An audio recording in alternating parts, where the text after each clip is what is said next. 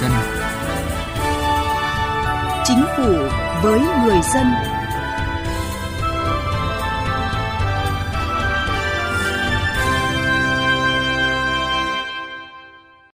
Thưa quý vị và các bạn, ngày 26 tháng 5 vừa qua, Thủ tướng Chính phủ đã ban hành quyết định số 779 thành lập Quỹ vaccine phòng COVID-19. Tiếp đó, ngày 5 tháng 6, Chính phủ đã ra mắt Quỹ vaccine phòng chống COVID-19 và phát động toàn dân, cả ở trong nước và nước ngoài, chung sức đồng lòng cùng Chính phủ phòng chống dịch bệnh. Hành động này không những thể hiện truyền thống tương thân tương ái tốt đẹp, mà còn thể hiện tư duy tầm nhìn mới về một nhà nước phụng sự, lấy hiệu quả phúc lợi của nhân dân làm đầu. Xã hội hóa nguồn kinh phí mua vaccine, giảm thiểu áp lực cho ngân sách là chủ trương đúng đắn của chính phủ và mang nhiều ý nghĩa, nhận được sự hưởng ứng của người dân và doanh nghiệp, các tổ chức đoàn thể. Chương trình Chính phủ với người dân hôm nay, chúng tôi đề cập nội dung này. Mời quý vị và các bạn cùng nghe. Từ chính sách đến cuộc sống.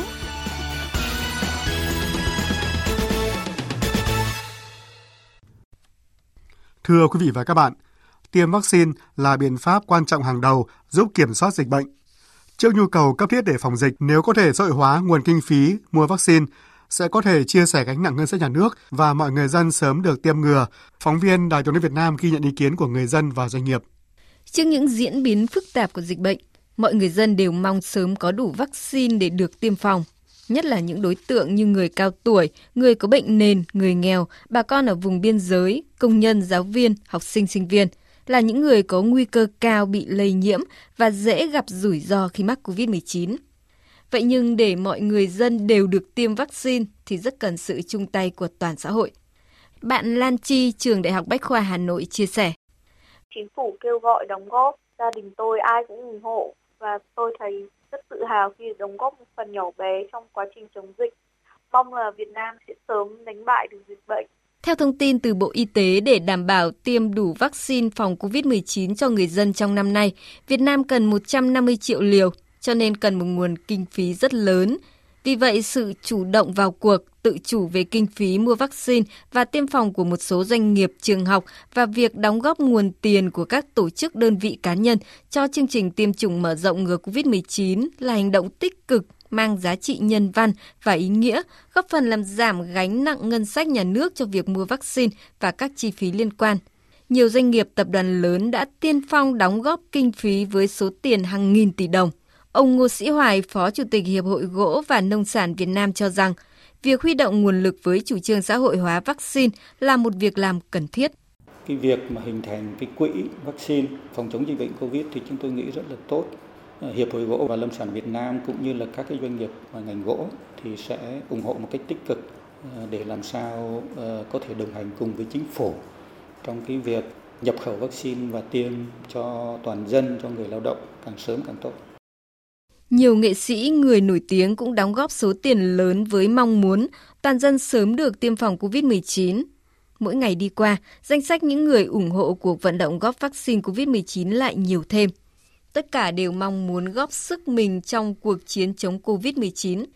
Theo đạo diễn Việt Tú, sự đồng lòng chung sức của mỗi con người, mỗi tập thể, dù ít hay nhiều, cũng góp phần chia sẻ khó khăn với chính phủ trong cuộc chiến ngăn chặn dịch bệnh thật đáng quý và trân trọng.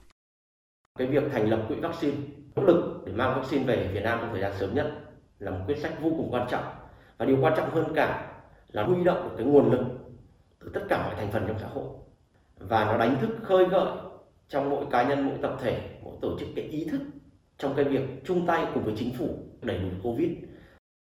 Trong khó khăn càng thấy rõ tinh thần tương thân tương ái đoàn kết của người dân Việt Nam.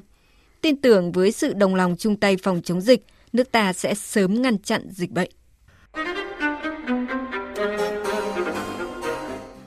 Thưa quý vị, thưa các bạn, huy động mọi nguồn lực để đẩy mạnh tiêm vaccine và tạo miễn dịch cộng đồng là định hướng chiến lược được Thủ tướng Chính phủ Phạm Minh Chính đặt ra trong cuộc chiến chống COVID-19 giai đoạn mới.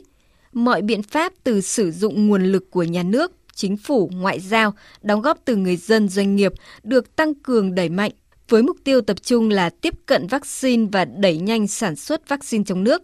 Đây là quan điểm chỉ đạo được các chuyên gia và cộng đồng ủng hộ đánh giá cao. Bên cạnh một khoản ngân sách rất lớn được chính phủ nhanh chóng thông qua để mua vaccine, Việc thành lập quỹ vaccine nhằm huy động sự đóng góp của toàn xã hội sẽ mở đường cho việc đảm bảo nguồn tài chính bền vững, công bằng trong tiếp cận vaccine của mọi người dân Việt Nam. Với mục đích này, mọi đóng góp dù nhiều hay ít đều được cộng đồng nâng niu trân trọng. Bà Hoàng Thị Tố Linh, cán bộ dự án của Tổ chức Lao động Quốc tế cho biết, vaccine mang lại hiệu quả lớn trong phòng chống dịch. Để đạt được mục tiêu miễn dịch cộng đồng với khoảng từ 60 đến 70% dân số được tiêm vaccine nhanh nhất, thì xã hội hóa vaccine là quyết định đúng đắn của chính phủ.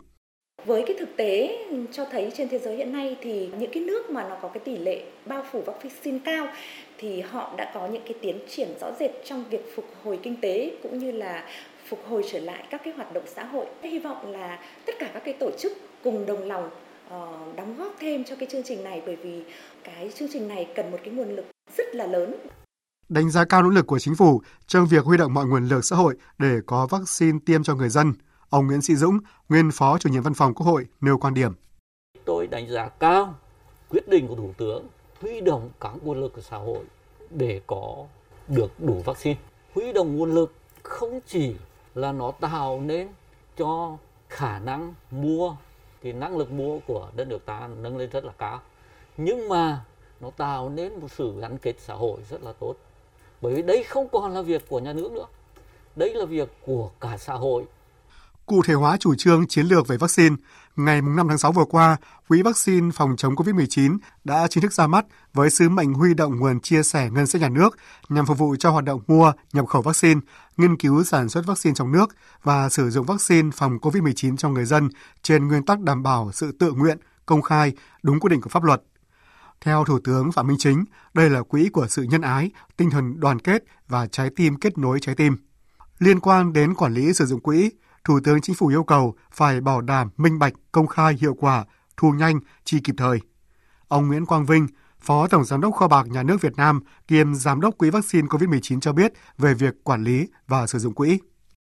Số tiền ủng hộ về các tài khoản thì được Kho bạc tổng hợp và thông tin công khai trên các phương tiện vào hai mốc thời gian, đó là 11 giờ và 17 giờ hàng ngày. Số thông tin đầy đủ thì được đăng tải trên website của kho bạc nhà nước và cổng thông tin của Bộ Tài chính để quản lý cho hiệu quả chặt chẽ số dư tiền gửi của các ngân hàng thương mại cuối ngày được chuyển hết về Sở giao dịch kho bạc nhà nước và được chuyển tiếp về ngân hàng nhà nước.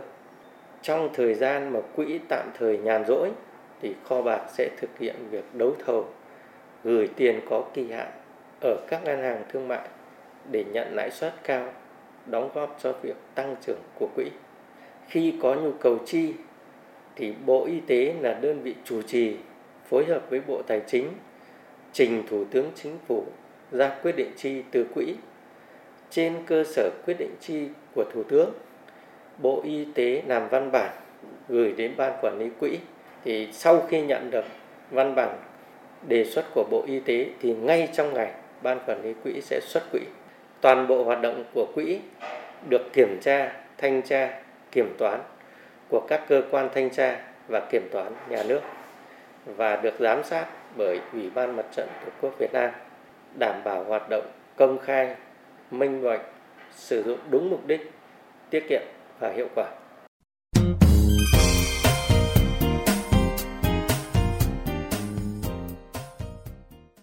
Thưa quý vị và các bạn, như chúng tôi vừa đề cập, xã hội hóa nguồn kinh phí mua vaccine COVID-19 để phòng dịch bệnh đang lan tỏa trong cộng đồng, được các tầng lớp nhân dân quan tâm, tích cực hưởng ứng. Phóng viên Đài tiếng nói Việt Nam đã có cuộc trao đổi với chuyên gia kinh tế Lê Đăng Doanh về chủ trương này của chính phủ.